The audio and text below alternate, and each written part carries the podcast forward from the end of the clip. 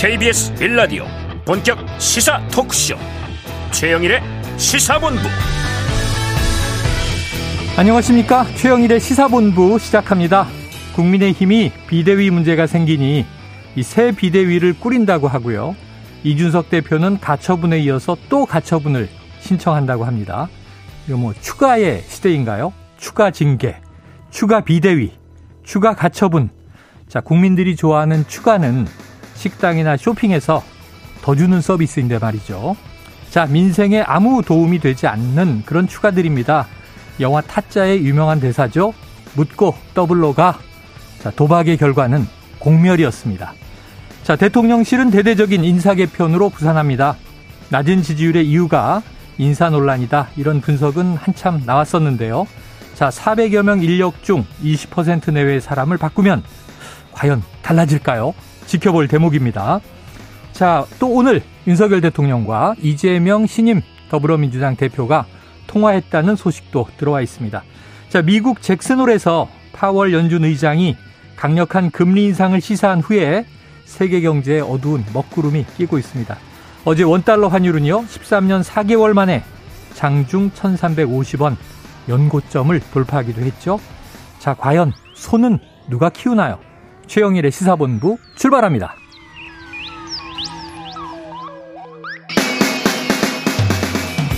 네, 1부에서는요, 오늘의 핵심 뉴스를 한입에 정리해드리는 한입 뉴스 기다리고 있고요. 2부 10분 인터뷰, 자, 천하람 국민의힘 혁신위원과 함께 국민의힘 당내 상황을 진단해 보겠습니다. 자, 이어서 정치권 취재 뒷이야기를 들어보는 불사조 기자단, 그리고 IT본부가 준비되어 있습니다. 한 입에 쏙 들어가는 뉴스와 찰떡궁합, 디저트송 신청 기다리고 있으니까요. 오늘 뉴스에 어울리는 노래가 있으면 문자 샵 9730으로 자유롭게 보내주시기 바랍니다. 오늘의 디저트송 선정되신 분께는요. 치킨 쿠폰 보내드리고 있습니다. 많은 참여 부탁드리면서 짧은 문자 50원, 긴 문자는 100원입니다. 최영일의 시사본부 한입뉴스 네, 오늘의 핵심 뉴스를 한입에 정리해 봅니다. 한입 뉴스. 박정호 오마이뉴스 기자 그리고 오창석 시사평론가 나와 있습니다. 어서 오세요. 안녕하십니까. 자, 뉴스가 많습니다. 연일 뉴스가 많습니다. 자, 우선 내년 예산안, 정부 예산안이죠. 2023년도 우리나라 국가 지출은 어떻게 되는가 나온 것 같은데, 오, 박 기자님, 많이 늘었네요. 네, 이제 늘긴 늘었는데 그 뭐 역대 상황과 좀 비교해 보면 음. 그래도 좀 허리띠를 졸라매는 쪽으로 가고 있다라고 아, 볼 수가 있겠습니다. 그래요. 지출 구조 조정하고 있다라고 볼 수가 있겠는데요.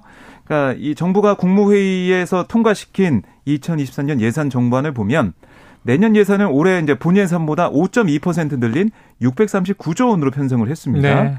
내년 본 예산 총지출 증가율 이 5.2% 이게 2017년 3.7% 이후에 6년 만에 가장 낮은 수준이에요. 아, 그래요. 네, 그래서 이것 좀 봐야 될 것 같고요. 아, 그리고 내년 본예산이 추가 경전 예산안까지 포함한 전년도 총지출, 그러니까 전년도 총지출 679조 정도인데 그때보다 감소하는 게 2010년 이후 13년 만입니다. 네. 그래서 추경호 부총리 겸 기재부 장관 뭐라고 했냐면 복합 경제위기 상황에서 재정 안전판은 매우 중요하다. 아, 이에 따라서 내년 예산은 건전 재정 기조로 편성했다 이렇게 설명을 했습니다. 네. 아, 특히 이 상황을 좀 이해, 위해서 정부가 내년도 역대 최대 규모인 24조 원 상당의 지출 구조 조정을 단행하기도 했거든요. 네. 어디서 줄이느냐? 코로나19 경제 위기를 극복하는 과정에서 내놨던 한시 지원 조치 이게 음. 중요화되면 좀 많이 주는 모습이고요. 네. 일례로 지역상 상품권 여기에 원래는 지자체 고유 업무였기 때문에 중앙정부 예산이 안 들어갔었는데 네. 중앙정부 예산안이 들어갔었거든요. 어, 이 코로나19 상황 때문에 이걸 좀 삭감하는 저는 삭감하는 모습을 좀 보였고요. 이런 걸 통해서 줄여나가고 아울러 공무원 보수 같은 것도 서기관 그러니까 4급 이상은 동결하겠다. 음. 그리고 장차관급은 10%를 반납하겠다. 네. 이렇게 설명을 했습니다. 그래서 5급 이하도 1.7% 정도만 아, 이 임금을 인상해서 최소한으로 좀 가겠다. 허리띠를 졸라매겠다. 이렇게 얘기를 하고 있습니다. 네. 허리띠를 졸라맨다. 이게 아무래도 늘어난다. 이렇게 보도를 보고 또 늘어나. 그랬는데 네. 사실 지금 물가 상승률이 또 높아져 있죠. 그런 음. 것들 감안하면 5.2%이 확대는 역대 두 번째로 긴축을 한 편이다. 네. 긴축 재정 그리고 그동안 코로나 때는 우리가 확장 재정이었잖아요. 네. 근데 이 긴축 재정을 건전 재정 이렇게 표현하니까 그 확장 재정은 불량 재정이었나? 뭐 이런 생각도 하게 되는데 네. 자 내년도 나라 살림 오평론가님 어떻게 보십니까? 그러니까 기본적으로 삭감된 주요 내용을 보면은 중소기업 에너지 분야 뭐 이런 등등이 있어요. 네. 근데 그게 대부분 코로나 대응을 위했던 겁니다. 음. 그러니까 이 코로나 키트라든지 코로나 방역과 관련돼서 중소기업 제품들이 우수한 제품들이 많았습니다. 거기에 대해서 국가가 전액 지원을 해줬고요. 지금도 지금 코로나가 10만 명대가 나오고 있는데 두 줄 그 자가진단 키트에서 두 줄이 나와야만 무료로 검진이 가능하거든요. 음. 예전 같은 경우 그냥 검진 다 무료였습니다. 네네. 그런 모든 부분에 대해서 이제 예산을 좀 삭감하고 음. 복지 분야로 좀 돌린 부분이 좀 있고요. 그리고 지금 국가 채무 비율에 대해서 추경호 부총리가 계속 얘기를 했던 것이 문재인 정부에서는 50%또 예상치가 한 53% 정도였는데 내년이 49.8% 0.2% 정도 하락한다. 그러니까 채무 네. 비율이 줄어들었다. 이거 네. 좋다라고 얘기를 하고 있습니다. 그래서 조금 더 엄격한 재정 준칙을 지킬 것이고 앞으로 이 국가 채무 비율을 조금 더 떨어뜨릴 것이다라고 얘기를 남겼고 어, 문재인 정부에서 마지막으로 전망했었던 채무 비율이 53.1%였는데 음. 여기와 비교했을 때는 3.3%가 낮다고 합니다. 네네.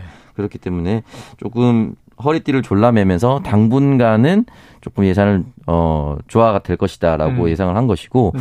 다만 많은 전문가들이 내년 하반기는 지금의 경기 상황보다는 조금 더 나아질 것이다. 예. 라고 얘기를 하고 있어요. 그러면 네. 요거를 두 개를 합쳐 보면은 아마 내년 하반기에 그 후년 2024년에 예산을 편성을 할 때는 조금 더 확장된 재정을 펼칠 수 있지 않을까라는 생각이 듭니다. 네, 돈쓸 곳은 참 많은데 이게 또 재정을 뭐 뭐한장 늘릴 수도 없는 것이 지금 세수가 줄잖아요. 네. 여러 가지 세제 개편을 했기 때문에 근데 이제 이게 또 늘릴 수도 없는 그런 상황이 있고 자 음. 코로나가 연말 내년에 어떻게 잘 잦아드느냐 음. 확장 재정을 조금 긴축으로 돌릴 수 있는 또 외부적인 예. 환경의 모멘텀이 필요해 보입니다. 그래서 뭐 야당에서는 비판을 하고 있는 부분이 네네. 지금 감세 기조로 세입 기반이 훼손된 점. 네네. 결국에는 지금 여러 가지 경제 상황이 어렵기 때문에 이럴 때일수록 정부가 재정을 풀어서 음. 좀 어려운 분들을 또 아니면 우리 경제 성장력을 좀 만들어 가야 되는데 그게 좀 안 된다는 부분 이걸 좀 따져 묻겠다 이렇게 얘기하고 있습니다. 네, 그래요. 그리고 그동안 우리가 경제 얘기하면 많이 나오는 게 자, 국가 재정만 이렇게 우리가 타다 걸면 뭐 하나 가계 부채 신경 써야 되는데 오히려 가계 부채를 줄이기 위해서 국가가 좀 부채를 더 끌어안는 게 필요하지 않나 하는 음. 또 시각들도 있었어요. 네. 자, 내년 살림 또 연말에 국회를 통과하기 위해서 조정이 이루어집니다. 끝까지 지켜보도록 하고요. 자, 지금 박 기자님이 그래도 좀 어려운 거 도와야 하지 않느냐. 이건 좀 늘어나는 거 아닌가요? 부모 급여가 생긴다. 네. 만 0세 양육 가정에 월 70만 원 지급한다. 우리 셋 중에 받을 수 있는 사람은 이제 오창석 평론가 정도? 가능성이 이제 오창석 평론가 열려 있죠. 열려 있죠? 예, 아직 네 미혼이니까 기혼 결혼을 하고 네. 아이를 가지면은 제가 받을 수 있죠. 대상이 될 수도 그래요. 있습니다. 언젠가. 받을 겁니까?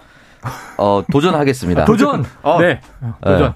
네. 언젠가는 어려운 도전 언젠가는 결혼을 하고 저도 사랑하는 사람과 아이를 가지려고 노력하지 않겠습니까? 그 언젠가가 언젠가냐. 네네. 100%현 정권 안에서 예. 일어나도록 오. 노력하겠습니다. 어유 공약이네요. 공약을 했네요. 네. 1700일 안에 하겠다. 5년, 네. 5년이니까요. 네, 그래요. 네. 박 기자님도 또 늦둥이 날 수 있잖아요. 둘째, 아, 둘째. 그렇죠. 저도 가능성이 있는데 음. 네. 글쎄요, 이게 사실 도움은 되겠지만 음. 이, 그, 어, 수당을 받기 위해서 나을 것 같지는 않고요. 아, 월 70만 원. 네, 이거는 음. 또 제가 혼자 나올 수 있는 부분이 아니기 때문에 네, 집에서 또 상의해보겠다. 상의를 네, 여야가 영수회담 하는 것처럼 어, 어, 예. 상의를 좀 해보겠습니다. 가정 영수회담 하시고 내일 알려주세요. 알겠습니다. 네. 자, 어떤 내용이에요?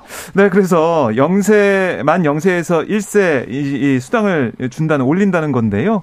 만 영세 가구에는 양육수당, 아, 양육 가정에 월 70만 원 주겠다. 이게 이제 부부, 부모 급여라는 그 급여 항목으로 나가는 거예요. 네. 이걸 줘서 부모의 경제적 부담을 좀 덜고 영아기 돌봄을 지원하기 위해서 신설한다라고 정부가 설명을 했고요. 네.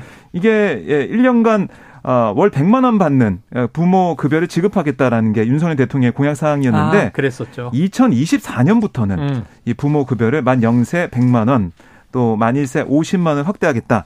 아, 만일세는 어, 내년 같은 경우는 월 35만 원의 부모 급여가 나갔는데 음. 이것도 2024년 되면 50만 원 늘리고 네. 70만 원, 만 영세도 100만 원 늘리고 계속해서 확대하겠다 이렇게 얘기하고 있습니다. 그래요. 지켜보도록 하죠. 좀 이제 출생률 우리가 저조한데 이걸 좀 전환시키는데 도움이 되기를 기대해 봅니다. 자, 이거 오늘 가장 큰 이슈기도 한데 지금 비대위가 무력화되니 새로운 비대위를 만들겠다. 국민의힘 얘기입니다. 자, 그런데 이제 당원 당규까지 바꿔서 이제 새로운 비대위를 출범하겠다는데 지금 국민의힘이 오늘 의총 중이잖아요. 의원총회 계속 되고 있습니까? 네, 아직 뭐 끝났다는 얘기가 좀 안 들리고 있어요. 음. 그래서 오늘 오전부터 시작을 했는데 네. 여러 가지 경론이 좀 벌어지는 상황이 아닌가 아, 이렇게 생각이 들고요. 오늘 권성동 원내대표가 아, 이 의총장에서 어떤 얘기를 했었냐면 네.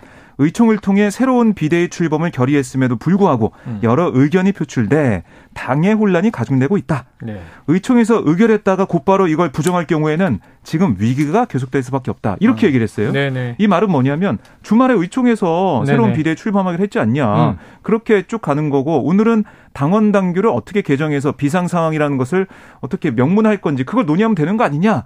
이렇게 처음부터 첫 일성으로 얘기를 한 게 아니냐 네. 이렇게 풀이가 됩니다. 그래요. 지난주 토요일에 아니나 다를까 의총이 있었고 5시간 마라톤 회의 끝에 새 비대위 출범한다. 당원 당규 바꾼다. 이런 얘기 나왔던 건데. 네.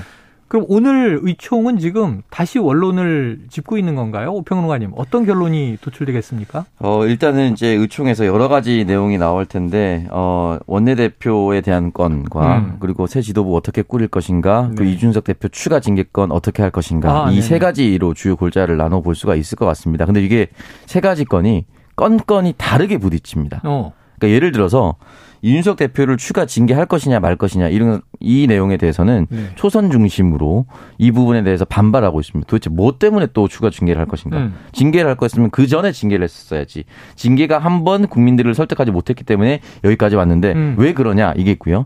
원내 대표 계속 가야 되느냐 안 가야 되느냐는 이거 윤핵관 내부에 또 심화 분화가 또 생기고 있는 부분이에요. 그래서 앞선 주제와는 또 다른 세력 간의 또 갈등이 또 남아 있는 것이고 음, 음. 앞으로 비대위 상황을 또 어떻게 꾸릴 것인가에 대해서는 일부의 사람들은 윤 핵관의 이름이 또는 이준석 대표가 말했던 윤 핵관 호소인 윤핵관이라는 단어가 묻은 사람은 다 빠져라. 네. 라고 얘기하는 사람들이 있는가 하면은 지금은 대통령 집권 초기이기 때문에 이 사람들이 그래도 집, 어, 어느 정도 중심을 잡아줘야 된다 라고 얘기하는 사람 그리고 이거 저거 상관없이 빨리 전당대회 준비하자 라고 음. 얘기하는 사람들이 다 혼재되어 있습니다. 음. 그러면 이렇게 혼재되어 있을 때는 먼저 객관식으로 만드는 작업이 필요하거든요. 네네. 그래서 객관식으로 만드는 작업.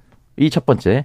두 번째, 이 객관식의 항목을 만들어서 할 것인가 말 것인가 나누는 작업. 표결을 하는. 음. 예, 그 굉장히 지난한 작업이 될 것 같네요. 지금 앞서서 첫 번째 주제가 예산이고 국민의 허리띠를 졸라맨다 이렇게 얘기를 하고 있었는데 집권 여당에서는 지금 당장 나눠도 세 가지 사안으로 나눠서 그러니까. 조금 어떻게 보면 민생과는 완전히 무관한 내용들이거든요. 네네. 네. 그런 내용으로 싸우고 있다 보니까 정부와 여당은 함께 발맞춰서 가야 되는 음. 부분이 분명히 있는데 네네. 네. 정부는 정부 나름대로 뭔가 고생을 하고 노력을 하고 있는데 지금 여당은 여당은 전혀 뒷받침 못 해주고 있는 거 아닌가? 당은 지금 뭐 예산을 논할 겨를이 아니에요. 그렇죠. 상황 보니까. 네, 당의 상황을 정리를 좀 해야 되고 위기를 극복해야 된다 이런 얘기가 계속 나오고 있는 건데요. 아, 조금 전에 보니까 의총이 네. 정회가 됐다고 합니다. 정회? 예. 음. 끝난 게 아니라 아직 결론이 안 나온 거죠. 네, 네. 그래서 아마 점심을 음. 먹고 오후에도 좀 더 의총을 이어가지 않을까 싶은데요. 그만큼 경론이 좀 벌어지고 있지 않나. 왜냐하면 권성동 원내대표가 처음에 얘기했듯이 아, 지금 위기인데 힘 네. 모아서 해야지. 의총에서 우리 결론 내렸잖아. 쭉 가자 이렇게 한 게 잘 결론이 안 나는 아니, 게 아니냐. 집권 여당 국회의원이 뭐 100여 명인데 음. 네. 언제 힘을 모읍니까 도대체 힘을 모으는 데만 회의 지난 주말 5시간 음. 오늘도 하루 종일 또 의원총회 근데 그 안에서 나누는 얘기는 오늘 보도 보면요 이준석 대표에 대해서 추가 징계 논의가 찬반이 팽팽했다 네. 보니까 객관식은 3개더라고요 음. 추가 징계 청구 이건 윤리위에 올리는 거죠 네. 네. 그다음에 추가 징계 촉구 이건 음. 일종의 권고처럼 네. 해주세요 하는 이제 권고고 이 추가 징계 불가 안 한다. 이 세 가지 객관식을 놓고 표결을 했는데 과반수가 이 중간 절충 아닌 추가 징계 촉구를 택했다. 뭐 이런 얘기. 음. 그러니까 이게 지금 무슨 의미가 있느냐 하는 거예요. 그리고 음. 권성동 원내대표 사태로는 계속 도는데 일축을 한 그런 상황이고. 그렇습니다. 지금 이게 누구 아닙니까? 오평론가님. 제가 보니까 주호영 비대위원장이 직무집행이 정지됐는데 네. 그럼 새로 의원들 100여 명이 표결해서 주호영 비대위원장을 원내대표로 선출하라 이런 얘기도 있어요. 아, 네. 그렇게 얘기를 하시는 분이 예, 어떨지 모르겠는데 음. 지금 그래서 윤핵관이란 단어를 분화시켜야 된다. 그래서 권성동 의원과 가까운 권핵관과 네네. 장재원 의원과 가까운 장애권을 또 분화시켜서 봐야 된다, 네. 이제는. 음. 권성동 원내대표가 이거저거 시도했었는데 사실은 이제 문자 노출 사태라든지 네. 네. 또술 먹지 말자고 대통령이 얘기한 날에 뭐 연수 가서 또 술 먹고 네. 기자들과 이제 사진 찍었다든지 뭐 그런 부분에 있어서 총체적으로 권성동 호가 리더십이 부족한 거 아니냐. 음. 또는 컨트롤 타워로서 역할 못 하던 거 아니냐 이런 얘기를 하고 있거든요. 근데 그 음주, 얘기 음주는 확인되지 않았다. 아, 예, 노래를 불렀는데 네. 얼굴이 상당히 불쾌하다고 하죠. 붉게 네. 오른 네. 상태. 병에 숟가락을 꽂고 노래를 부르는 장면. 네, 추정으로 제가 술병이 있었다. 추정으로 정정을 하겠습니다. 네. 추정인데. 추정, 추정. 그렇, 그렇기 때문에 그 부분에 대해서 근데 사실 정치가 어, 굉장히 잔인하고도 현실인 것이 이 내용을 누가 흘렸는지 알 수가 없습니다. 음. 권성동 원내대표의 리더십이 누가 흔들렸다. 그러니까 의원이 직접 나와서 이, 얘기하는 경우도 있지만 대부분은 전원에 따르면 언론의 언론 보도에 따르면 대통령실 관계자에 따르면 뭐 이렇게 나오거든요. 그럼 이거는 이 권성동 원내대표를 흔들려는 사람들이 일부러 만든 얘기일 수도 있는 네. 거고요. 네, 그렇기 때문에 좀 지켜봐야 되는데 어쨌든 지금 어, 실제로 리더십 흔들린 건 사실이지 않습니까? 당이 내용 상태이기 때문에. 음. 그렇기 때문에 총체적으로 좀 다시 한번 다 잡을 필요가 있습니다. 그래 지금 말씀하신 윤핵관 해체 작업은 지금 대통령실에서 먼저 시작이 된 것 같아요. 네. 그러니까 그동안은 뭐 윤핵관이니까 음. 이게 대통령의 핵심 측근, 관계자, 뭐 또 지인의 아들 뭐 이런 얘기들이 계속 나와서 인사 문제가 네. 지지율 네. 하락의 주요 요인이, 요인이 됐는데 지금 대통령실이 이제 보도를 보니까 뭐 400여 명 인력 중에 음. 20%, 20% 정도를 내보낸다. 집사게 네. 한다. 그러니까 80명 내외 음. 되는 거예요. 음. 근데 이게 사실은 윤핵관 아니고 내용을 따져보니 장핵관, 뭐, 권핵관 막 섞여 있었던 것 같아요. 네. 어떻게 되고 있습니까? 지금 음, 계속해서 이제 비서관들의 사의 표명, 또 행정관들의 면직 이런 얘기가 나오고 있는데요. 음. 어, 우선 이 정무 기능의 중심축인 정무수석실에서 홍지만 정무일 비서관과 경윤호 정무 이 비서관이 사의를 밝혔어요. 네. 어제 이제 밝혔는데 뭐 일부 보도에 따르면은 이게 이제 본인의 뜻도 뭐 있었겠지만은 아. 대통령실에서 이제 좀 나가달라 어. 이런 전화가 있었다는 겁니다. 사실상의 경질이다. 경질이 음. 됐다라고 음. 볼 수가 있겠고요. 아울러 뭐 선의 행정관 뭐 2급의 이제 2 명과 상급 행정관 1명 등 행정관 3 명도 면직 처리가 됐고 네. 이렇게 되면서 정무수석실 소속 16명 가운데 하위직을 제외한 수뇌부급 5명이 물갈이 됐다. 음. 그러니까 정무수석실에 뭐 많은 어 고위급이 이제 물갈이 된 상황이다라고 보시면 되겠고 특히 지금 정무수석실에 있던 사람들, 특히 이번에 물러나게 된 사람들 대다수가 아, 윤핵관이 추천한 인사들도 알려지고 있어서요. 아, 윤핵관 인사들에 대한 윤핵관들의 추천을 받은 인사들이 대통령실에서 좀 밀려나는 게 아니냐 이런 음. 얘기도 있고 네. 아, 아울러 여기다가 어, 시민소통 비서관 음, 면직도 있었습니다. 어. 어, 임원조 시민소통 비서관이 면직이 됐는데 이거는 인사위원회가 열려가지고 내부 문건 유출 관련 책임을 물었습니다. 그 이 문건을 유출한 것으로 알려진 행정관은 뭐 이미 해임이 됐고요. 네. 그 관리를 잘 못했던 책임 을 밀어서 임 비서관 면직을 한 상황이고 또 시민사회수석실 A 비서관도 민간인 접촉 혐의로 사의를 밝혔어요. 네. 그리고 시민사회수석실 소속 행정관 다섯 명도 무더기 사직을 했거든요. 아울러 여기다가 아, 공직기관 비서실에서 대통령실 직원들을 상대로 비위 등의 혐의로 뭐 휴대폰 압수 등을 통한 고강도 감찰을 진행 중이어서 음. 추가로 대통령실에 떠난 참모들 숫자 늘어날 걸로 전망이 되고요. 한 80명 정도가 지금 이렇게 감찰을 받고 있다. 이런 얘기도 언론 보도를 통해서 알려지고 있습니다. 네, 자, 분위기가 아주 뒤숭숭하게 뭐 들립니다. 일단 느껴지는데 오평론가님 이렇게 이제 대대적인 인사 물갈이를 시도하는 건 음. 뭔가 좀 지금 국정 기조를 바꿔보자라는 대통령실의 의지 아니겠어요? 대통령도 네. 그렇고 네. 잘 되겠습니까? 가장 쉽게 보이는 변화가 인적 쇄신이거든요. 네. 그리고 이제 누군가를 잘랐다라고 하면은 다른 사람들의 이름 잘 안 보여요. 어. 새로 선임한 사람 이름들을 보이죠. 네네. 그럼 그 사람들에 대한 이제 기대, 거는 기대가 이제 보일 거고, 그리고 이제 장관급이 아니라면은 대폭 물갈이 10명에서 20명으로 늘어난다. 음. 뭐 이런 해서 인원 규모만으로도 크게 뭔가 바뀐 느낌을 줄 수 있습니다. 실제로 또.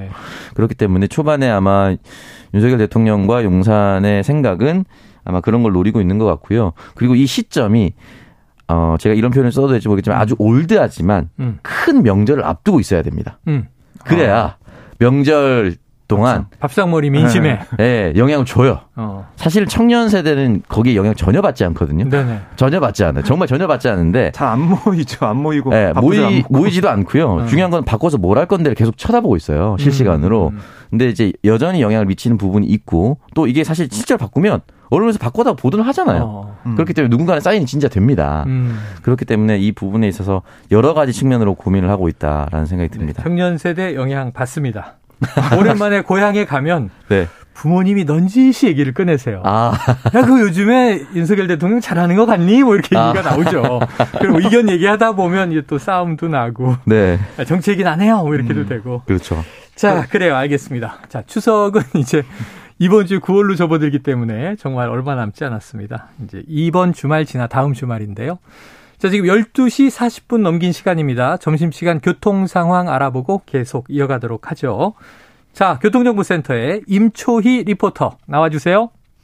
네, 이 시각 교통정보입니다. 새벽부터 계속해서 내리는 비로 빗길 사고가 잇따릅니다. 다만 교통량 자체는 점심시간으로 접어들면서 많이 줄었는데요. 경부고속도로 부산 방향은 한남 나들목에서 서초까지 많이 밀리고요.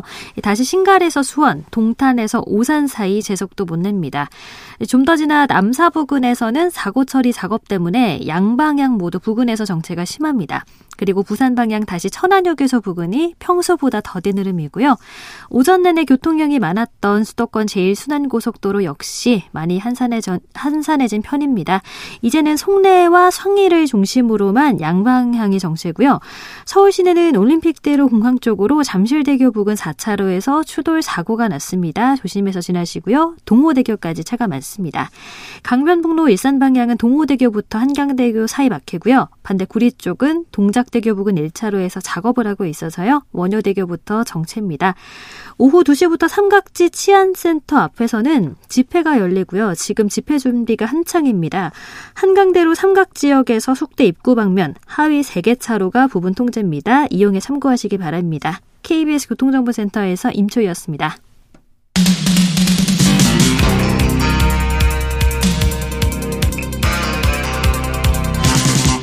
최영일의 시사본부 네, 자, 엊그제 일요일 저녁에 더불어민주당은 전당대회가 끝났고요. 자, 이재명 신임 당대표가 선출됐고, 다섯 명의 최고위원. 어제 첫 회의한 소식도 전해드렸었는데, 자, 이제 계속 그 당대표 수락연설, 어제 이제 첫 최고위원회. 네. 영수회담을 반복 주장을 했었어요. 요청을 했었는데, 자, 윤석열 대통령과 이재명 대표가 오전에 통화한 소식이 속보로 계속 나왔습니다. 네. 만날 자리를 빨리 만들자. 자, 만납니까? 어, 당장은 못 만날 것 같아요. 아니, 통화로 만나자고 했는데. 네, 통화로는 빨리 만나자고 했지만 네. 그 시점이 우리 예측할 수가 없는 게 음. 영수회담 하면은 뭐 윤 대통령과 이재명 대표가 둘이 만날 수는 있겠죠. 네. 그런데 윤 대통령의 오늘 발언을 보면 빠른 시일 내에 여야 대표가 함께 만나자. 아. 여야 대표와 좋은 자리 하겠다. 여야 대표가 네. 이거 이준석 대표 징계가 풀려야 되나요? 아 그러면 여 여야 여당은 비대위원장, 지, 지도부, 네, 뭐 지도부 이렇게 해야 될것 네. 같은데 근데 또 조건이 또 하나 붙어 있어요. 당이 안정되면. 아, 이 얘기가 아, 있습니다. 당이 안정되면. 당이 좀 안정이 돼야 된다. 집권 여당이. 그렇습니다. 그게 좀 필요하다는 이 얘기가 좀 나오고 있기 때문에 어, 당장 만나기 좀 쉽지 않다.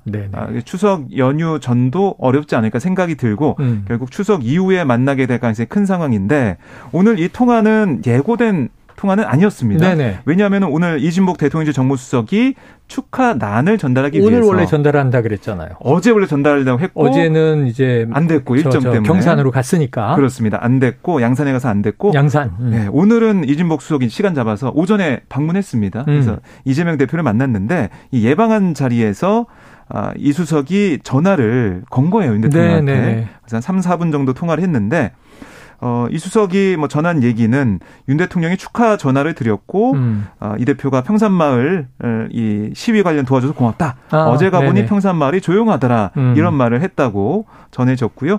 또 이에 윤 대통령이 민생 법안을 서로 좀 잘 만들어서 국익에 도움되도록 도와달라 이렇게 화답했다고 이진복 수석이 전했습니다. 네. 아, 그리고 민주당 박성준 대변인도 뭐라고 했냐면 아, 이재명 대표가 윤석열 대통령에게 성공한 대통령이 되길 진심으로 바란다 음. 이렇게 말했다고 해요. 그리고 가능한 한 빨리 형식과 절차 상관없이 만나자 서로 협력하는 모습 보이자 이렇게 통화를 마무리했다고 합니다. 그리고 이준석 대표가 이진복 수석을 만난 자리에서도 국민의 선택을 받은 집권 여당 그리고 윤석열 정부와 윤 대통령께서 성공하길 바란다 이런 뜻을 재차 밝혔다고 하는데 우리는 국민의 뜻을 따라 국민이 원하는 말을 해내는 대리인이기 때문에 저는 어떤 정치 세력과 정치인도 성공하는 길을 가야 한다고 생각한다. 아, 성공이란 게 특정 진영이나 특정인의 영광이 아니라 국민들의 더 나은 삶, 대한민국의 더 나은 미래를 말하는 것이기 때문이다. 이렇게 음. 또 강조했습니다. 네. 한입뉴스의 정리가 참 중요해요. 왜냐하면 음. 이렇게 저는 막 돌아다니면서 휴대폰으로 속보를 보니까 네. 아, 윤석열 대통령과 이재명 대표가 통화를 음. 했다. 속보가 한 뭐 일곱 여덟 개가 나오는 네. 거죠. 네. 빨리 만나자. 초당적인 협력하겠다. 민생 음. 문제라면. 그 다음에 또 아까 진심으로 성공한 대통령이 되길 바란다. 음. 또윤 대통령도 야당에게 협력을 당부하고. 그래서 이게 흔히 한미 정상이 통화하면 요 정도 내용은 3, 40분 통화거든요. 아, 그래서 지금 얘기 들어보니까 3, 4분 정도 예. 통화했는데 속보는 많이 쏟아졌습니다. 자, 이 만남이라든가 여야 네. 협치 잘 될까요? 어, 일단은 물꼬를 튼 거는 윤 대통령이 잘 하셨다고 저는 말씀드리고 네네. 싶어요. 예전에 문재인 대통령이 재임 시절에 어, 30대 첫 보수 원외 야당 당 대표 이준석 대표가 탄생했을 때 네네. 전화를 직접 걸어서 음. 정말 큰일 하셨다. 음. 라는 헤드라인이 많이 쏟아진 거 기억하실 겁니다. 그렇게 대통령이 먼저 직접 전화를 걸거나 또는 대통령이 직접 전화를 놓을 수 있는 공간 자리를 마련한다는 거는 결단이거든요.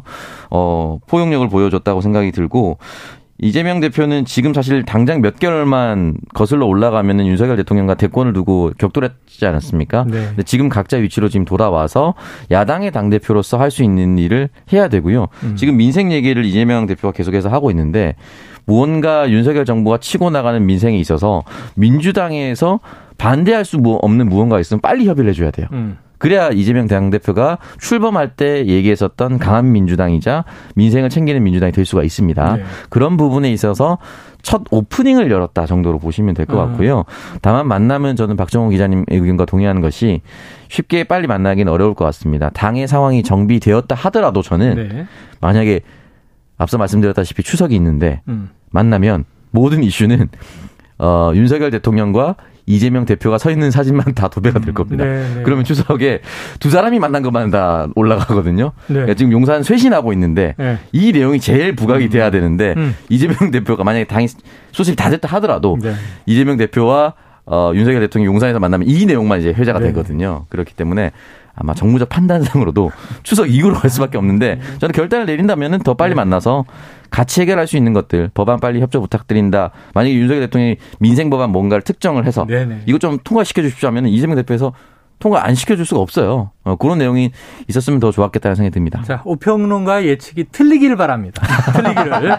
그다음 여야 정의 진심으로 민생을 위한다면 네. 거리를 맞대고 민생 대책을 논의해야죠. 아까 말씀하신 대로 추석 전에 어떤 사진이 언론에 도배될 것이냐 음. 이런 좀 이미지 정치는 지양하시고 네, 그런 거는 안 하셨으면 좋겠습니다. 예, 오평 예측이 딱 틀리다는 걸 네. 멋지게 한번 보여주시길 기대해 보고요.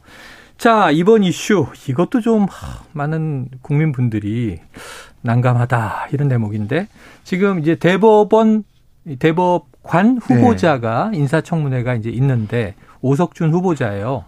그런데 이제 내용을 보니까 한 이제 10여 년 전에 이 800원을 금품을 갈취했다. 네. 이, 이 이후로 10여 년 일한 이 운전기사를 해고하는 판결을 내린 그런 변, 이 법관이었는데 이 사측, 그 회사 측을 대리한 변호사가 고등학교 후배이자 연수원 동기였다. 자, 이건 어떤 내용입니까? 그러니까 어제 이제 국회에서 열린 음. 오석준 후보자 인사청문회에서 네. 이게 좀 알려지면서 크게 화제가 됐죠. 네, 화제가 됐는데요. 그러니까 어떤 내용이냐면 오 후보자가 과거 이 800원을 횡령했다는 이유로 버스 기사를 해고한 회사의 처분이 정당하다는 판결이 음. 도마에 오른 거예요. 네네. 아, 오 후보자가 서울행정법원에 재직한 2011년에 이 판결이 나왔는데요.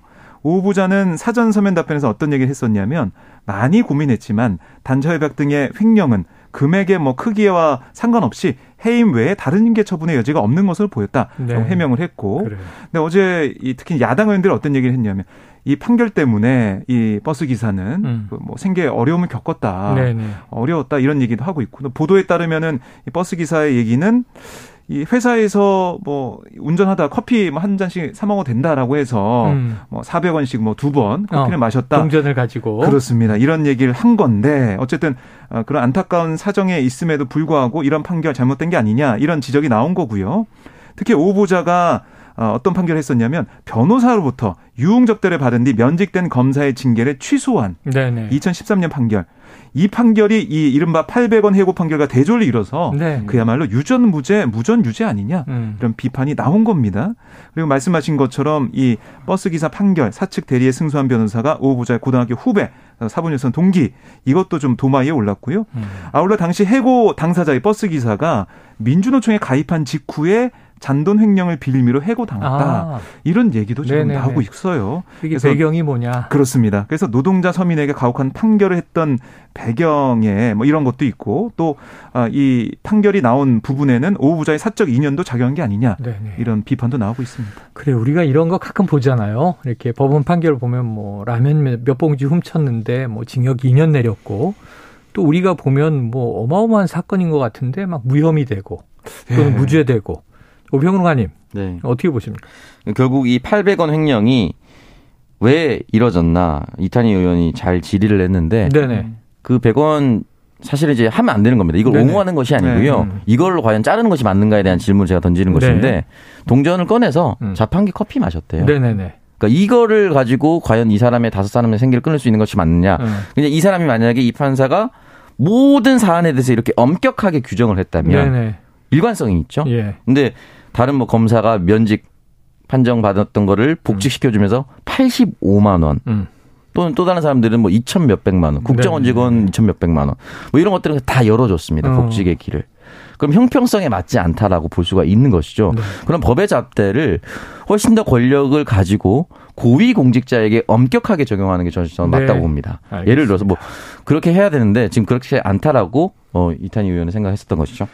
자, 지금 이재명 당대표가 됐습니다. 그 배우자죠. 김혜경 씨. 이른바 법카 유용 의혹.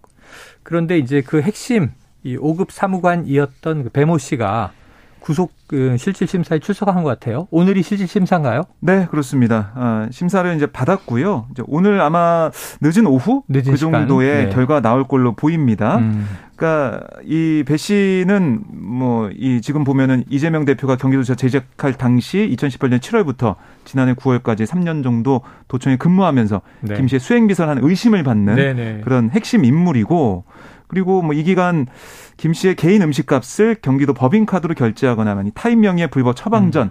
발급받아서 김 씨에게 전달한 혐의 이런 걸 받고 있어요. 네. 배 씨는 이제 부인하고 있는 걸로 알려주고 있는데요. 어, 법원에 어떤 판결을 내릴지 그래요. 구속을 시킬지 좀 봐야겠습니다. 오늘 밤 혹은 내일 새벽 이 배모 씨의 또 구속 여부가 이 김혜경 씨 사건의 분기점이 되지 않을까 생각이 됩니다. 자 끝으로 짧게 전해드리면 KBS의 전국 노래자랑 새로운 MC에 김신영 씨가 아, 정해졌다는. 아. 어, 이거 무슨 되게 고위직 임명 같아요.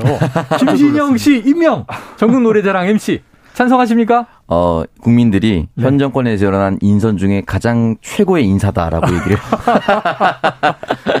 정치적으로, 정치적으로 해석을 하네요. 박 기자님은요? 네. 아, 저는 영화 배우가 이렇게. 아. 아, 노, 정말 아. MC가 결심에 나와서. 어, 저는 깜짝 놀랐거든요. 연기 너무 잘했죠. 네. 알겠습니다. 앞으로 또 승승장구를 기대하고요. 송혜 선생님의 뒤를 잘 잇기를 음. 바래봅니다. 자, 오늘의 디저트송 청취자 9698님. 세계 경제에는 먹구름이 더 드리우고 세상은 하루가 다르게 변해가는데 정치권은 제자리 걸음이네요. 동물원의 변해가네 디저트송으로 선정해 주세요. 감사합니다. 자, 치킨 쿠폰 보내드리고요. 노래 듣고 입으로 돌아옵니다.